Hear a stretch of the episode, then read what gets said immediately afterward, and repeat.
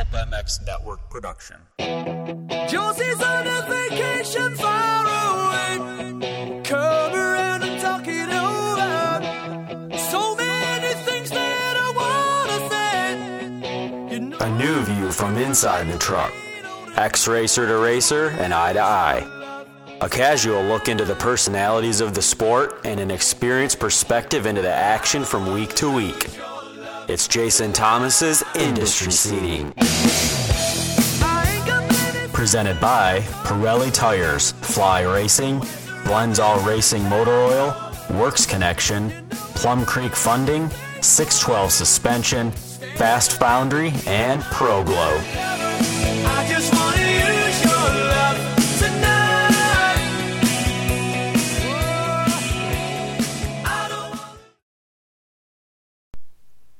Welcome to a belated industry seating podcast. My name is Jason Thomas. It is what Tuesday, March 22nd, and uh, yeah, I've had a busy couple days and haven't been feeling real well either. So was kind of waiting for my voice and congestion to get under control before I tackled this podcast. Otherwise, it would be almost unlistenable. So feeling a little bit better today.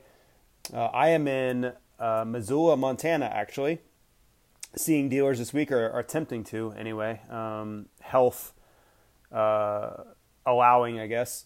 And uh, I've never been up here before. I've never been to Montana, so um, it was a trip I've really been looking forward to. I wish I felt a little better for it, um, but starting to come around this afternoon and looking forward to uh, seeing some of our key accounts in the area. Um, I was in Indianapolis last weekend for the Supercross. Uh, Steve Mathis and Jason Weigandt were not there. Thank you guys for uh, leaving me by my lonesome there.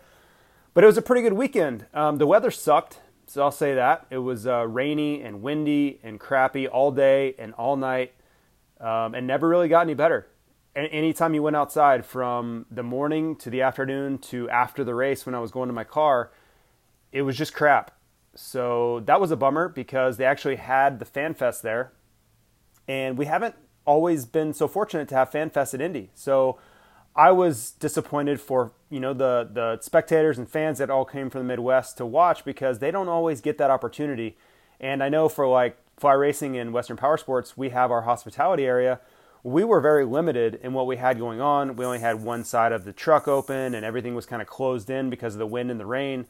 So it just wasn't the same type of atmosphere that I think you know we we can typically get. You know, all the race semis had their complete. You know, all the curtains were down and they were just kind of socked in to protect themselves from the wind and the rain. So the fans walking around don't get to see the riders. They don't get to see the bikes. They don't get to see the mechanics working on stuff in between practices, which is a really cool part of the sport. That's you know one of the things that I think differentiates you know, supercross and motocross from other sports is the accessibility. And we're we've been losing some of that because of COVID, which I can understand. Um, you know, not having open houses, not having um, the autograph sessions, that's certainly been a negative for fans. It's not necessarily a negative for riders, I'll be honest. They don't love that part. Um, but for the fans, for kids, for people that are spending their hard earned dollars to come to the races, that's a pretty big bummer. So we've lost some of that, and then you get a weekend like Indy where the weather just completely takes that away entirely. Like you can't see anything because you know guys are either down in the, the bowels of the stadium and stay down there, or their trucks are completely uh, closed up because of the you know inclement weather. So good thing the racing on the track was exciting. Um, we had nice battles all day, all night, uh, both classes, and uh, we will get into that. Before we do, let's thank the sponsors of this podcast Pirelli Tires, Guts Racing, Plum Creek Funding, Works Connection, Fast Foundry, Pro Glow Wash, and we'll have the question of the week this week, Grant Stone Boots, and of course, my day job, Fly Racing. So, getting into the 250 class. I mean, Jett just keeps keeps getting it done, right? And this one wasn't easy. I thought Cameron McAdoo gave him everything he wanted, and if if Jett wasn't the phenom that he is, I think McAdoo wins that because Cameron had a pace advantage in the first half of the race. He was more aggressive, he was willing to take more risk, and that's not always a good thing. But in this scenario, it was working for McAdoo, and you know, he straight up passed Jett, and we have not seen that very often throughout Jett's career. Um, you know, I, I know it's happened early on, you know, early years, early races, but once he kind of got on a roll last summer and started winning races, and I think his his maturity level ramped up quickly, and his confidence correspondingly went up with that. We haven't seen many people be able to just go up and straight up pass him. You know, I, I guess J Mart Outdoors was a guy that could really challenge him and give him anything he wanted. But in Supercross this year, it hasn't really been that way. Jett has felt like he's been in control. You know, when he needed to go faster, he could, um, but he's been managing the races otherwise. And then you see McAdoo pass him, and it put Jett into a precarious spot, right? Because I don't think Jett really was that comfortable on the track. I think he was at a level where he's like, okay, I can hold this level, but if I go past this, the risk level goes up substantially. Well, of course he wants to win, and when McAdoo goes around him, he's a racer for one, and he's 18 years old for two. So he's like, okay, well, I got to pick it up because I need to win this race. And I think that was the most impressive thing is he was able to find McAdoo's pace, pass him back, and then just hold it. And he didn't have to do anything too crazy, right? He had to go back to blitzing the whoops, which he had gotten away from. I don't think he really wanted to blitz the whoops in the main event unless he had to. Well, McAdoo forced that because if he continued to jump through the whoops, make no mistake, McAdoo would have won the race. So the ability for Jett in the moment to absorb what's happening around him, right? He figured out what McAdoo was doing. He still blitzing the whoops. He had really good pace in a few sections. He was attacking the racetrack where Jett was kind of letting the race come to him, if that makes sense. And Jett absorbed all that and said, okay, well, unfortunately, I'm going to have to up the risk profile here if I want to win. And I think Jett saw that as a risk willing to take. You know, everybody is assessing their own risk level during the race, right? And um, I kind of touched on this last week. Is like I could have gone faster in my own racing career, but I probably would have crashed. That's you know I was pushing the limit of where I felt like I was going to finish the race without crashing. This is as fast as I can go without going over the line. Well, Jett seems to be able to go his line seems to be really far out there, right? He seems to have a lot of room before he's going to get himself into trouble. And that's a really difficult dynamic for the rest of the 250 class to deal with. And it probably will be something that the 450 class is going to have a hard time dealing with one day, is because Jett is good enough to win races without really taking too much risk.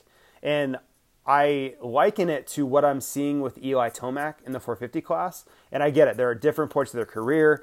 Age is different.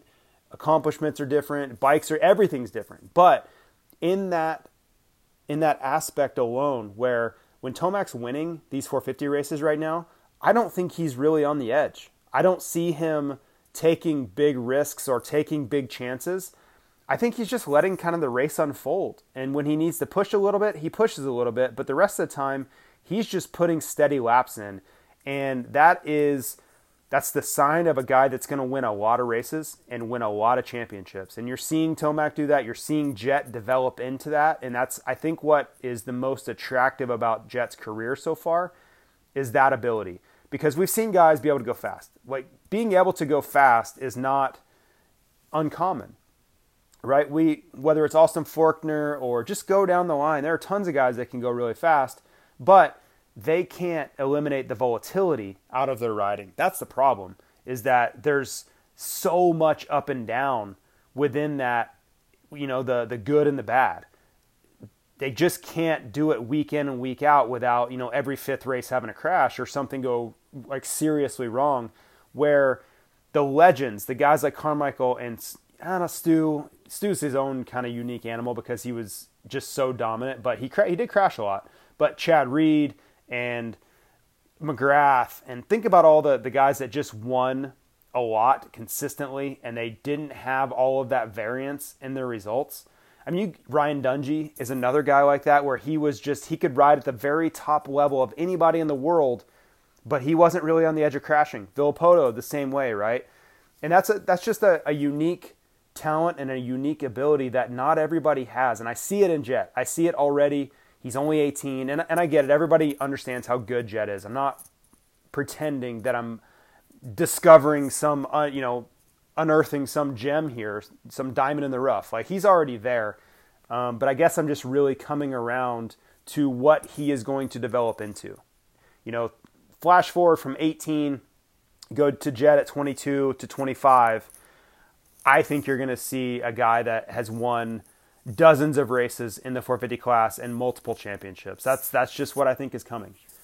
Uh, I did touch on McAdoo. I thought it was a, a great ride for him. Um, unfortunately, he's just up against Jett, and that's going to be tough for anybody. I, I don't care who it is, you know, relatively uh, in the in the 250 class, you're going to have a tough time dealing with Jett Lawrence, and that's going to continue into this summer as well, and into next year. Um, I only see Jett getting better from here.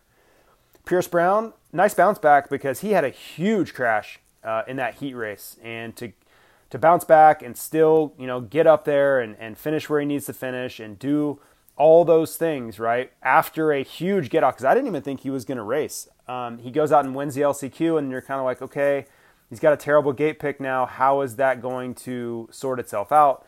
And to his credit, he was able to overcome adversity. The one thing I would say is you can't keep crashing like this. And, and Pierce Brown is developing. We're seeing him get better and better. Like this year, he's much better than he was last year, right? That's that's easy for anyone to see. But if he keeps having these huge crashes like he did at Arlington and like he did this weekend, he's going to hurt himself. Like one of those times, he's not going to get up. And that will put you behind again. Then you have to work through rehab of whatever injury you sustain. And then you have to get back up to speed and get yourself back up to shape and Meanwhile, all the guys you're racing against, the McAdoos and whoever else on the West Coast, all those guys are they're um, improving continuously.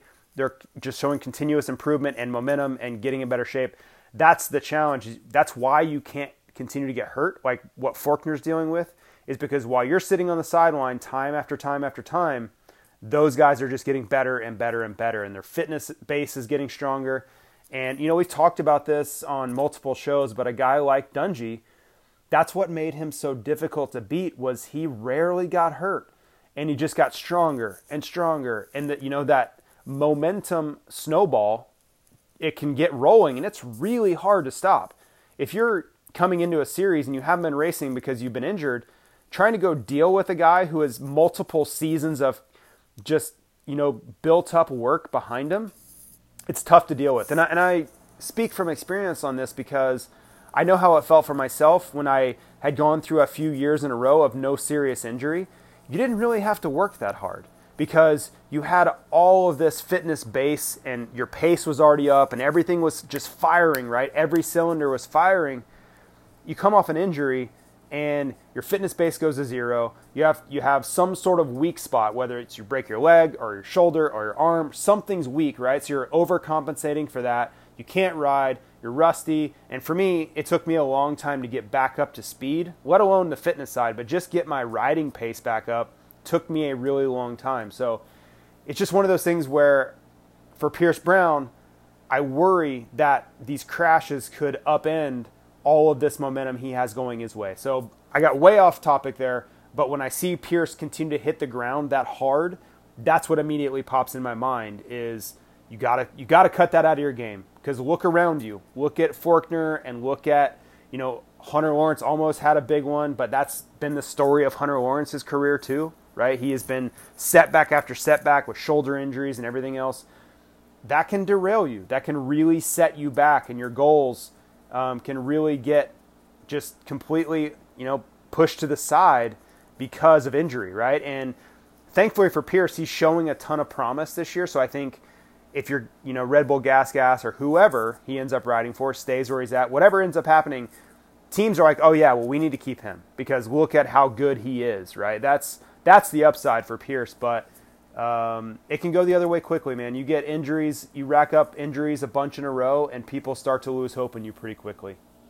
The other only other note I had on the 250 class was poor Phil Nicoletti. Oh man, I, I felt terrible for him. Um, you know, Weege and Steve are super close with him. I'm not as close. Like we'll we'll talk at the race or whatever, but um, not as tight with him as those guys are. But I did feel horrible for him. I have gone through what he did uh, in 1999, which God, that's so long ago. But 1999, I was racing 125 East, which is the same series that Phil's in right now. And the first two rounds, I went 8 7 at uh, Tampa and Atlanta. And Daytona was the third round. So I was in sixth in points, feeling good, super confident. I go into Daytona and everything goes wrong. I crash on the start of the heat race. I ride horrifically bad in the LCQ and don't get in. And I go from sixth in points to I don't even know. Like really bad. Just blew up my season in my mind anyway, right? I was devastated leaving Daytona. And I, so I know how Phil felt, right? He was riding, he just had a bad day, and that's what happened to me at Daytona. Everything had been going right for you this season. He's riding better than we've seen him ride in a really long time. Was the same for me, and nothing went right. So I look for Phil to uh, to bounce back when we get um, back to the East Coast. Right, the the toughest part for Phil is that he's got to sit out right now. He uh, doesn't get to go race Seattle and right the wrong. That's the toughest part. Is you don't get immediate redemption, um, where you can just go ride for a few days, get back to the race, and fix it, and then everything's you know the way it should be. The waiting is the hardest part. So uh, I felt really bad for Phil, but he'll be fine. He just needs to get back out there. There's a lot of chaos in this class. There's going to be more crashing and um, you know, a lot of ups and downs as far as who he's racing against for points. So he just needs to uh, to finish strong the rest of the rounds, and he'll be just fine. So jumping into the 250 class, or sorry, 450 class, we do the power rankings on this podcast, and uh, for you longtime listeners, you understand that it's, there's some long-term viewpoints here, and then it has a little bit of uh, you know short-term variance too. I try to factor in recency uh, in it, but I don't I don't let it rule me. Right, I, just because a guy gets third on a particular weekend, I'm not moving up five spots. I just don't do that. I try to take a little bit a you know broader picture look at maybe were there external factors as to why a guy got third. You know, maybe Marvin Musquin, perfect example. Why did he get third? Not saying he rode poorly, but maybe there was a couple other things going on, right? So I'm not going to just be victim of the moment and move somebody up and down my list crazily because of one week. So without further ado, let's jump into this. Number 10, Vince Friese. And this is the first time Vince has ever been in the uh, the power rankings. I typically don't like to put 250 supercross riders in the power rankings, and Christian Craig has been a victim of that in the past, not making it in the power rankings. But I'm putting Friese in because I think he deserves to, based off of his riding, for one, and two, he's a long time 450 guy, right? Just because he decided to ride 250 this year doesn't mean he's not a 450 guy. And I think he deserves some credit. You know, look at his 250 results and then look at two back-to-back top tens in the 450 class. Um, he's just getting it done across the board in both classes, and I didn't see him do anything out of line for the last couple weeks, which is all I want to see. I don't, you know, there's been a lot of chatter between me and him and Mike Genova and myself and everybody concerning me and Vince Friese and whatever, right? He is a hot button topic for for supercross racing, and that's fine. I have been very critical of him in the past, and I feel like deservedly so. I don't take anything back I've ever said about him or concerning his racing. But I also want to be fair, and when I see him riding really well, I want to make note of that. And that's what I see right now. I see him getting good starts. I see him, you know, in really good shape. I see him holding the pace. I don't see him trying to take people out. And look what he's getting done. He goes 6 9 the last two weeks. And that's really impressive. I have nothing bad to say for that. So good for him, good for his team, good for Tony Alessi, good for Mike Genova, good for everybody involved over there. Um, you know, he's he's riding well, and uh, I, I, like to see privateer efforts paying off. So good for them. Number nine, Dylan Ferrandis, and I usually will pull people off the power rankings if they don't race, but I don't know what to do with Ferrandis because I don't know if he's coming back. Okay, so if Ferrandis is out for the rest of Supercross, I'm pulling him. Okay, I don't know what he's going to do. I could absolutely see him not racing again until Pala, which would be the end of May. I don't know if that's going to happen or not, right? I'm I don't talk to anybody over there weekly. I do talk to Jimmy Button sometimes, but I don't know what their plan is. I don't even know if they know what their plan is. but I'm going to leave him at nine for now. I think he's he should be in the top 10 if he's healthy. If he comes back, he goes immediately back into the top 10. And if we don't see him till outdoors, then guess what? Somebody else is going to move up in here. But, you know, with a jammed wrist, I don't know how serious that is, right? That could be I needed a weekend off and I'll see you at Seattle, or it could be no, I'm going to take three weeks off and then we're going to start riding outdoors all the time. Anyway, so whatever, we'll see. Uh, but I have Ferrandis at nine. That's really the only notes I had on him. Number eight, I have Dean Wilson. And, you know, my notes here, I, I wrote be opportunistic. And I think that's key for Dean because if you look at his season, before you know this string of injuries and guys pulling out of the series and whatever else is going on, he had been a 9 to 10 place guy. That was really where he slotted in. We had tons and tons of racing to tell us that. And there's nothing wrong with that. That's respectable. He makes a lot of money to be ninth and 10th place. Good for him. I don't want to I don't want it to seem like that's a slight against him because it's not. The upside now is that you look at the field and you see Roczen out, Ferrandis out. Um, we're starting to see guys go down big crashes like Mookie almost hurt himself, that huge Webb Sexton crash. We're just seeing more chaos come into the 450 class. You know, all those weeks of predictability and uh, the most healthy 450 class that we've seen maybe ever, that stuff is starting to catch up to us. We see Brayton go down, miss the weekend. We see Bogle get cleaned out by Brayton's bike, almost miss the race. So the point is, is that if Dino can stay at that level where he was like getting those ninths, those ninths could turn into six, five, four, right? And that's that's getting it done. In this class, you get top fives, you're battling for top fives good things will happen to you. You'll make a ton of money. You will get factory contracts again for next year. Um, and that's that's the opportunity that is coming for Dean if he can just continue to stay upright and put in really good weekends. And I was talking with Paul Perebijnos, who's very close with Dean, about this very dynamic, and they know it, right? They know that where he's been finishing, all he has to do is just stay on that pace and allow the situation to unfold in front of you. You don't have to do anything crazy. You don't have to step out. You don't have to change the world with your riding. As these guys crash, as these guys start to pull out of the series and, and start thinking about outdoors, guess what? You get to start sliding up in the results. And this is the same thing that happens every single year, right? Guys like, look at guys like Clayson and Starling, and all, they're all sliding forward because other guys are having issues. This has been going on for as long as I've been following this sport. It was I was a huge benefactor of it in my own racing. Like the last 5 or 6 races of the series, I wasn't even stressing about qualifying anymore because I you know, I knew that the field had thinned out so much that I was getting in. I was more worried about okay, I've got to make the most of this and I've got to get myself into the top 10 because these opportunities don't come along all the time and I need to make the most of it. So that's the same thing. When I say be opportunistic for Dino, that's what I mean. Put in your best rides. Don't waste weekends. Like he wasted um, Detroit, right? He crashed in the whoops. There were, it was wide open for him to go get like a fifth, right, where Brayton finished, and he crashed. So he's got to take that out of the out of the equation, right? He can't be his own worst enemy when the situation really lines up nicely for him. Number seven, Marvin Musquin. He got, you know, had a great weekend. Um, one of the best rides of his season so far. But I don't know what to make of this season for, for Marvin. I've seen incredibly good riding and I've seen epic meltdowns mid main event. So I don't know if it's the new chassis. I don't know if it's Marvin himself. I don't know. That's what it comes down to. I'm just going to leave it there. I don't know what to do with him. He could be 10th one weekend or 3rd the next weekend, and I just shrug my shoulders at both of them because I've seen both of those things for him this year. Nothing wrong with it.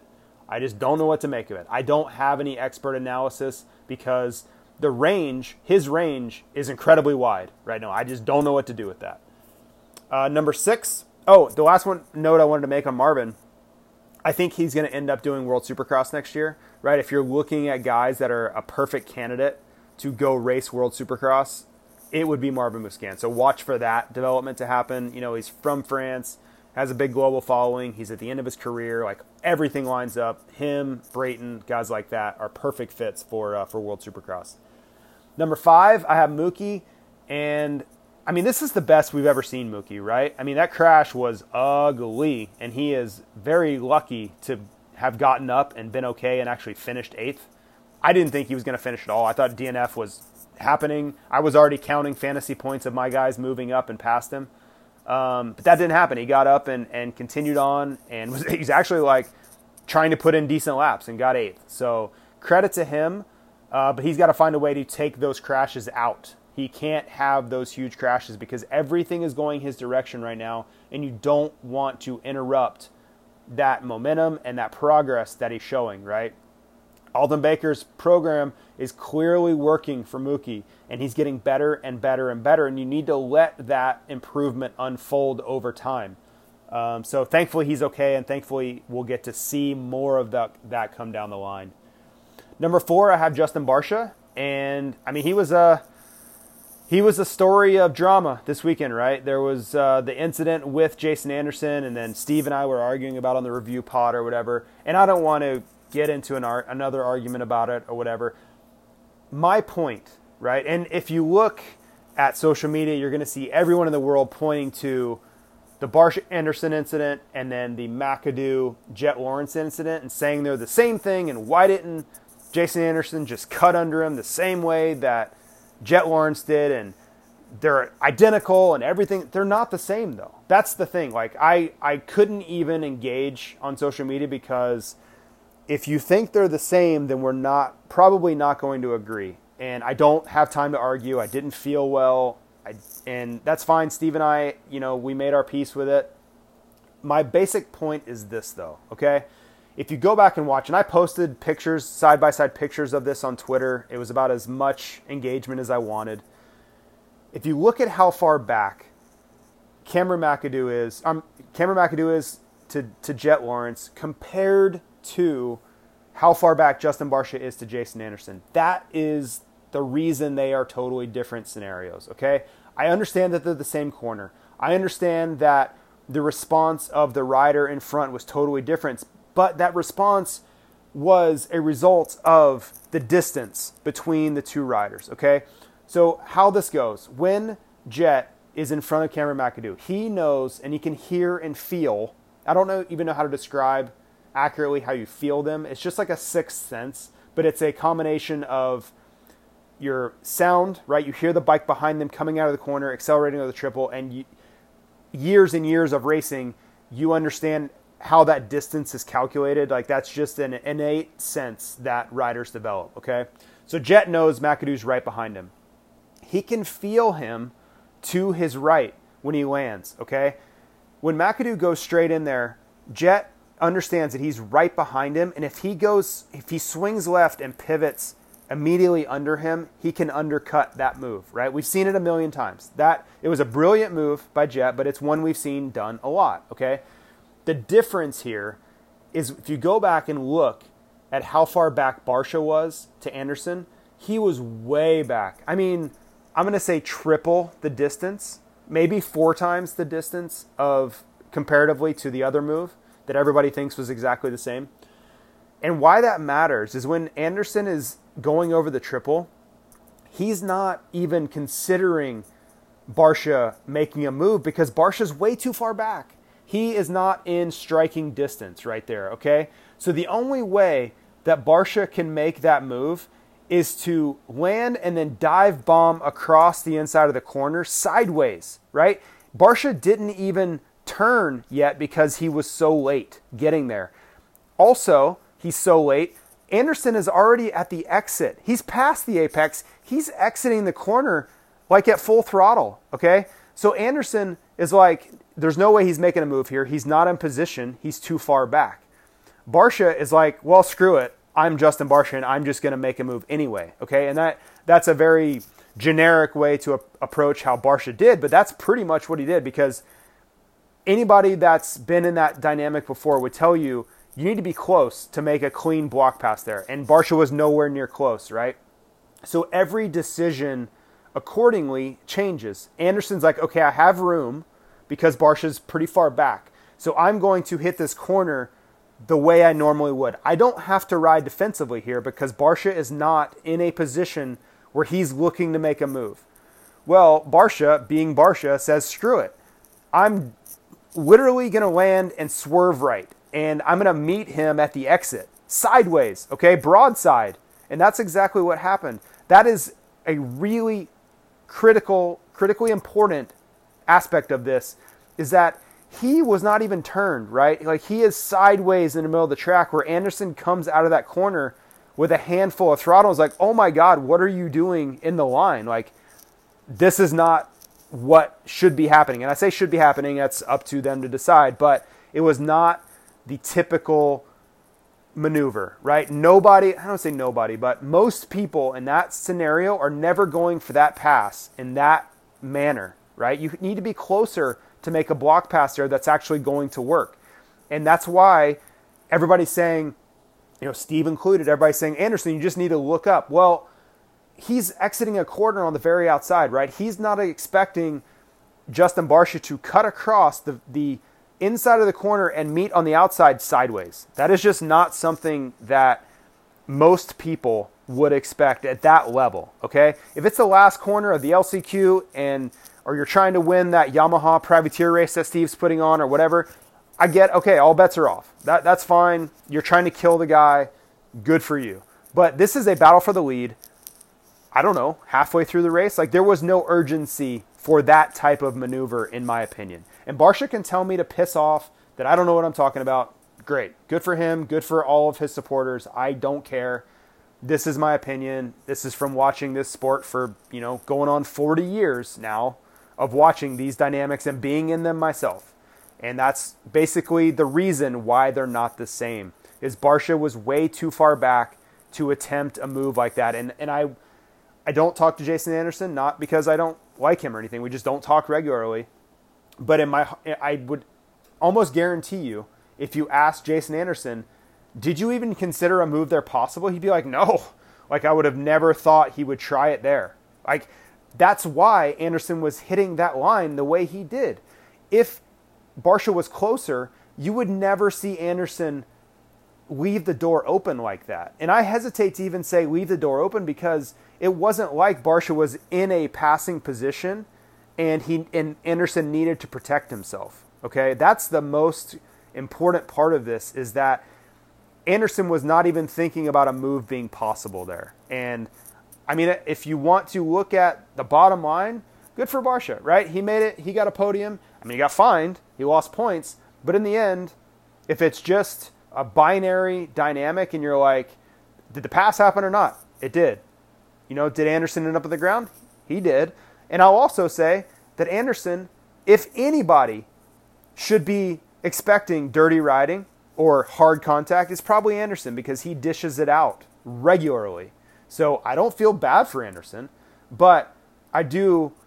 Uh, I, I really, really take objection to people saying it's exactly the same. And I saw Swap Moto Live's post and like 70 comments in a row of this is the same, and I just shake my head because it's not. It's just not. And uh, if you don't understand that it's not, that's okay. Like I don't care really. So anyway, moving on. Barcia four. He rode great. Um, he's battling for second in points. I don't want this to feel like it's condemnation on Justin Barcia because it's not. He is having a fantastic season and he should be proud of it. I just don't like moves like that. I never have. I never will. It left the leader on the ground. The leader of the race was on the ground. I don't love moves like that. It, you know, if going to make a block pass and Anderson miscalculates, eh, that happens, right? But that to me was not your prototypical block pass at all. Cooper Webb at three. And I mean, Webb is just in survival mode, right? He's hurt. He's a broken finger. Um, you know, I don't know exactly what all the other injuries are. He's got cracked stuff and all kinds of soft tissue injuries. Um, but for him to even be out there, I thought was was really gritty. And he reminds me of Chad Reed in that way, where they just ride through injuries and where most people would be like, man, I got to take the weekend off. Or I'm just, I, I can't do it. They find a way to get it done and uh, that's really commendable. They are really, really tough guys, right? Not only mean they're to go fight in the octagon, but you look at the amount of pain that they are willing to ride through and the, the just adversity that those guys overcome. Um, I've seen it firsthand with Chad, and you're seeing it with uh, with Cooper Webb now. Because most people, most people wouldn't have been out there. That's just a fact. Most people would have taken the weekend off. Jason Anderson at two, I think I covered him enough. I think he probably wins the race. Honestly, if uh, he doesn't get taken out there, I think he would have had a great battle with Tomac, but um, he looked great all day. I, I, really thought he rebounded nicely from uh, you know the the get off in Detroit. And I picked him to win last week on a bunch of my platforms. Uh, wrote my column. I picked him to win. I really thought he would bounce back, and I felt like I was on the way to being right. And then uh, yeah, he went down. So anyway, Anderson's still having a great season. The points are starting to slip a little bit on him here, but um, I, th- I still think he's going to finish really strong. Number one, obviously, who else? Eli Tomac. Uh, I mean, he's, he's got a huge lead here. He's fully in control of this series. When I was talking about Jett earlier, where he's just not having to push the envelope to win, that's where Eli is, right? He's just allowing these races to unfold. And if he wins, great. If he doesn't, that's okay too, because every weekend that continues to unfold, he's extending his points lead. And as long as disaster doesn't strike, he doesn't have any reason to take chances.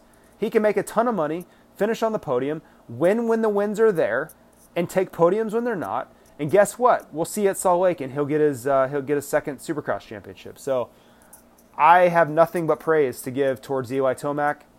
He took a gamble to uh, to do that Monster Star Yamaha deal. He took a pay cut to do that Monster Star Yamaha deal, and it was a significant one. Right? It's not my job to put his finances on Front Street, but he took a lot less money to ride that Yamaha, and uh, clearly it was for a reason, and clearly it's paying off for him.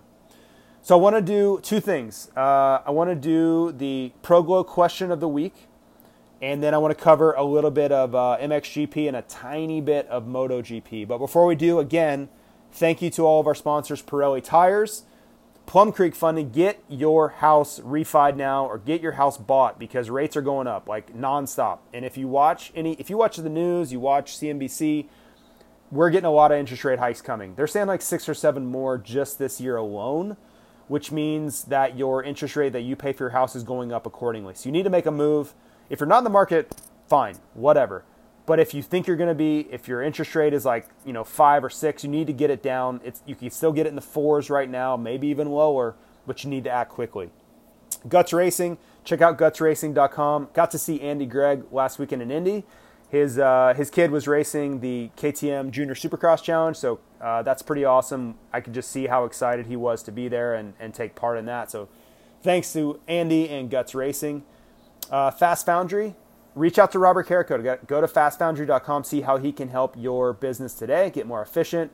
Make sure as we head into this high inflation, high interest rate environment, make sure your business is ready for it, right? If you have, maybe your company took on debt during uh, the, pa- the pandemic, you need to make sure that your company is as efficient as possible because if it's a variable interest rate, you're going to need to make sure you got some money because that interest rate's going to go up. Works Connection, promo code JT21. I need to ask if that's still current. But anyway, Pro Launch Start device. If you try to use that promo code and it doesn't work, please reach out to me and I will get with them and get it uh, dialed in. But the Pro Launch Start device, whole shot again. You know who uses it? Jett Lawrence. You know what he did? Whole shotted. Got me 15 points in PulpMX Fantasy for the first to the finish line. But Works Connection is a choice is the choice of the factory teams for good reason. Uh, it's a choice of Monster Star Yamaha. It's a choice of factory Honda. Those guys choose the best. They choose Work Connection. ProGlow, Moto 15 is your promo code, and I have the question of the week here. Let's do it right now before we fin- even finish the sponsors. So those of you who try to fast forward through the sponsors, you're missing out. Okay, so this comes from Lieutenant Colonel Justin Puckett, and thank you for your service, sir. By the way, uh, he says we're just past Indy. We only have six left. At what point do riders begin to focus on longer motos during the week and getting ready for outdoors? I know it varies from rider to rider, but you alluded to this last week during the review pod, and we're talking about Ferrandis maybe starting to focus on outdoors. In a normal year where the title is competitive until the first until the final few weeks, what is the norm? So, um, great question. Uh, I talked about this a little bit earlier, as you mentioned, with Ferrandis again but they should probably already be in that mode a little bit, okay? Normal, April 1, you are riding outdoors a little bit. like one day a week, you're starting to work in because it takes a long time to get your outdoor legs underneath you. You have to go testing. You need to get used to the heat and the humidity and all those things. Um, so it's a slow transition. Now, Ferrandis, he may already be in that mode. We don't know.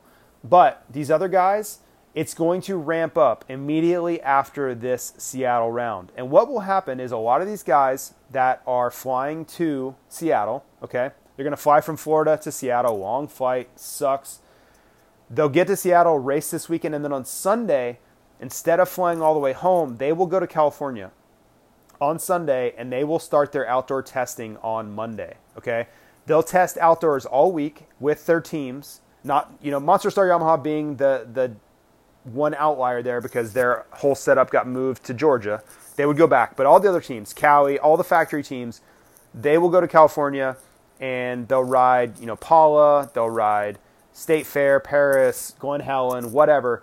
Get a ton of testing done over the next, I don't know, for sure a full week. Whether they stay the following week, I would say is unlikely, depending on your championship position. But absolutely, they will be testing outdoors next week, and that's kind of the the kickoff for it. And what they're really trying to do is get a base setting built, so then their teams can go back, they can build parts, they can develop more based off of the feedback that all that testing gave them because it they sometimes they have to go to Japan and build some of these parts. Sometimes they need to reach out to sponsors.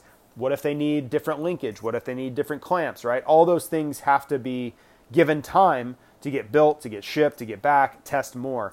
Um, so that's going to be your first real uh, rendezvous with outdoor testing would be Monday. So if you're in Southern California, watch for all those guys. They will be at the track. I would say Monday at, at the earliest, Tuesday at Pala is probably uh, go time for most of them. Then in Thursday morning at Glen Helen, I can bet you would see most of the uh, the factory elite there on Thursday.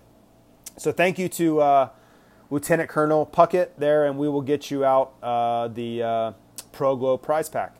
Also, want to thank um, Grandstone Boots. Got to wear those um, last weekend on Sunday. Wore them Sunday night. Didn't feel great, but still them. And then, uh, yeah, fly racing, of course, my, my day job. So let's jump into MXGP before we wrap this thing up. I mean, MXGP class, it's it's pretty much just Gajser's world right now, right? We're all just kind of floating around inside it. He's won every round so far, and he's clearly the best guy. It doesn't mean he's infallible. Doesn't mean he, he's going to win every moto. Doesn't mean he won't crash some. But I think anybody who's not pointing at him as being the champion this year, you're silly, right? The only thing that's going to stop him is injury, because the other guys, as good as they are, they're not as good as him.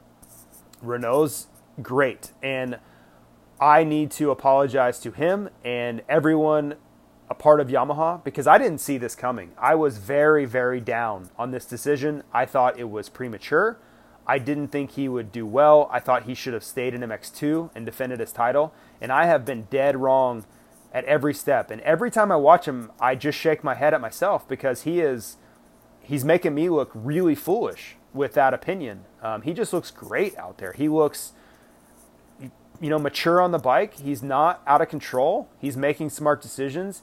He's making aggressive passes on guys like Prado, who I consider to be significantly better than Renaux. Like, make no mistake, I consider Jorge Prado to be significantly better than Maxime Renaux. And I guess that's not the case. I guess I just have to take the L on that one because Renaux seems to be the real deal. Like, he is doing all the right things. He gets a good start, he runs up front. He gets a bad start, he moves to the front. So it doesn't seem to matter. And he's not riding like a rookie at all. So good for him. I, uh, I was way wrong. Uh, you know, I, I apologize to everybody a part of that deal and everybody who was shaking their head at me saying I was going to be wrong. Well, guess what? You were right. Jorge Prado, I just I have meh meh written on my notes. Um, I mean, I think everybody expected more, right? It's not. It hasn't been a catastrophe it just hasn't been great. And I thought Prado would be a championship contender. Like I thought if anybody was going to come in and beat Gajser with Febvre and Herlings hurt, it was going to be Jorge Prado, and that is not that just hasn't developed. Um, I don't know if I don't know enough to know if you know if he's suffering from something. Maybe his off season didn't go the way he wanted it to, or maybe he's just not as good as we thought he was going to be. I don't know what to make of it. Um, I really think that he is underperforming, and he could tell me to piss off and say he's going to get better. That's fine, because I would say okay, good, because I think you are better than what you're showing us. I do not think you should be getting passed by Renaux and getting pushed backwards. I just don't. So look for Prado to improve, right? We're going back to Europe next weekend. We're going to, to Portugal. We're going to some different tracks, some harder pack tracks that I think Prado rides better, and maybe he turns it around. I don't think some of these tracks are the perfect ones for him, right? He is a very precise, precision based, meticulous rider. And what I mean by that is you don't ever really see him put a wheel wrong.